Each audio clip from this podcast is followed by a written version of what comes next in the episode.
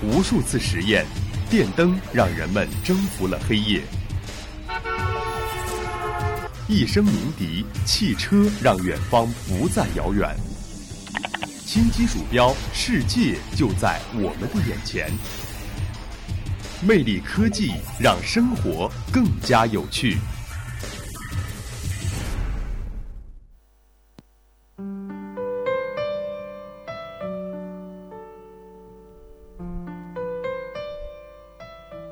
了解前沿科技，体会时代风采。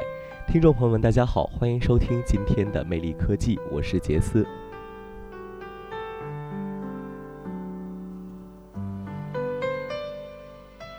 苹果最新旗舰机型 iPhone 七将在今年的九月苹果秋季发布会上正式亮相，而自从 iPhone 六 S 发布以来，有关于苹果七的各种传言呀，并从未停止。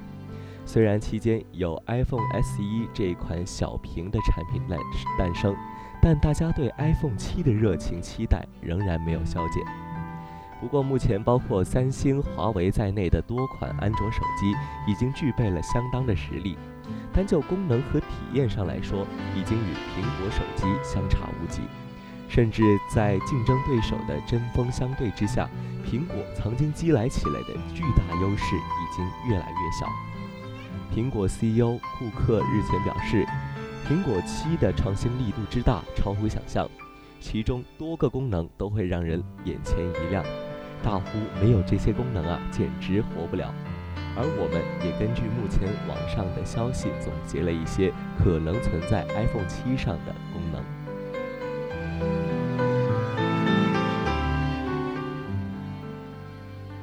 首先是双镜头系统。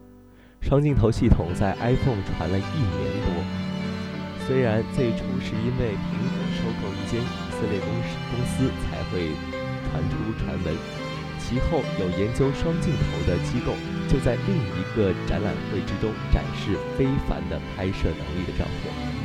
iPhone 6s 推出之前也流传过会在机内装上双镜头，但最终没有这样做。iPhone 7会否新增双镜头系统？仍然是个未知数。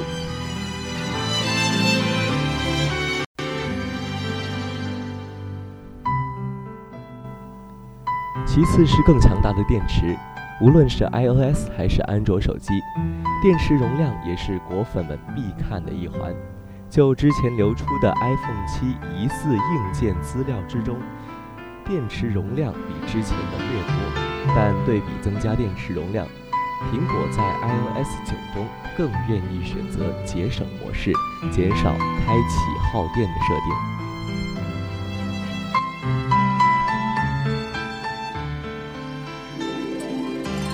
再者是更薄的机身，iPhone 七传闻会比 iPhone 六更薄，但更薄的机身就意味着主板、屏幕、电池规格和位置都需要重新的设计。苹果是否愿牺牲掉一些功能？例如，去掉3.5毫米接口，满足更薄的手机需要呢？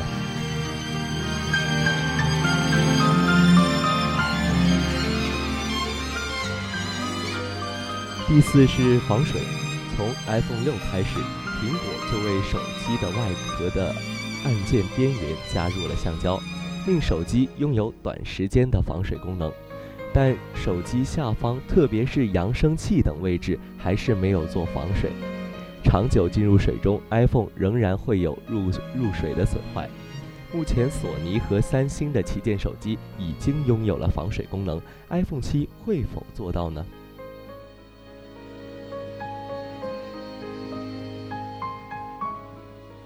最后是无线充电，无线充电啊，也是流传已久的 iPhone 的新功能。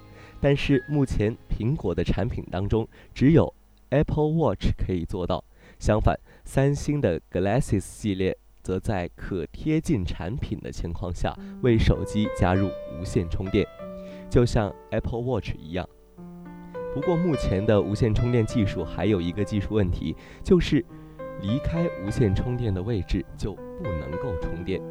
如果苹果成功开发了一套能够远距离无线充电的小装置相信未来要为 iphone 充电就无需再插上长长的 usb 线了。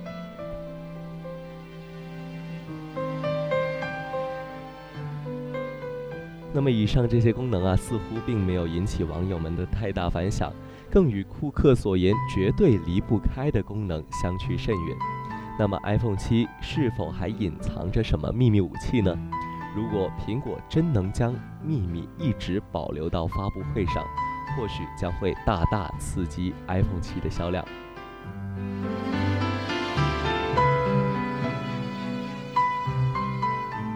好了，今天的魅力科技到这里就全部结束了。如果大家想要了解我们的更多内容，可以在荔枝 FM 上搜索“相思湖广播电台”收听我们的节目，了解前沿科技，体会时代风采。我是杰斯，我们下周同一时间再见。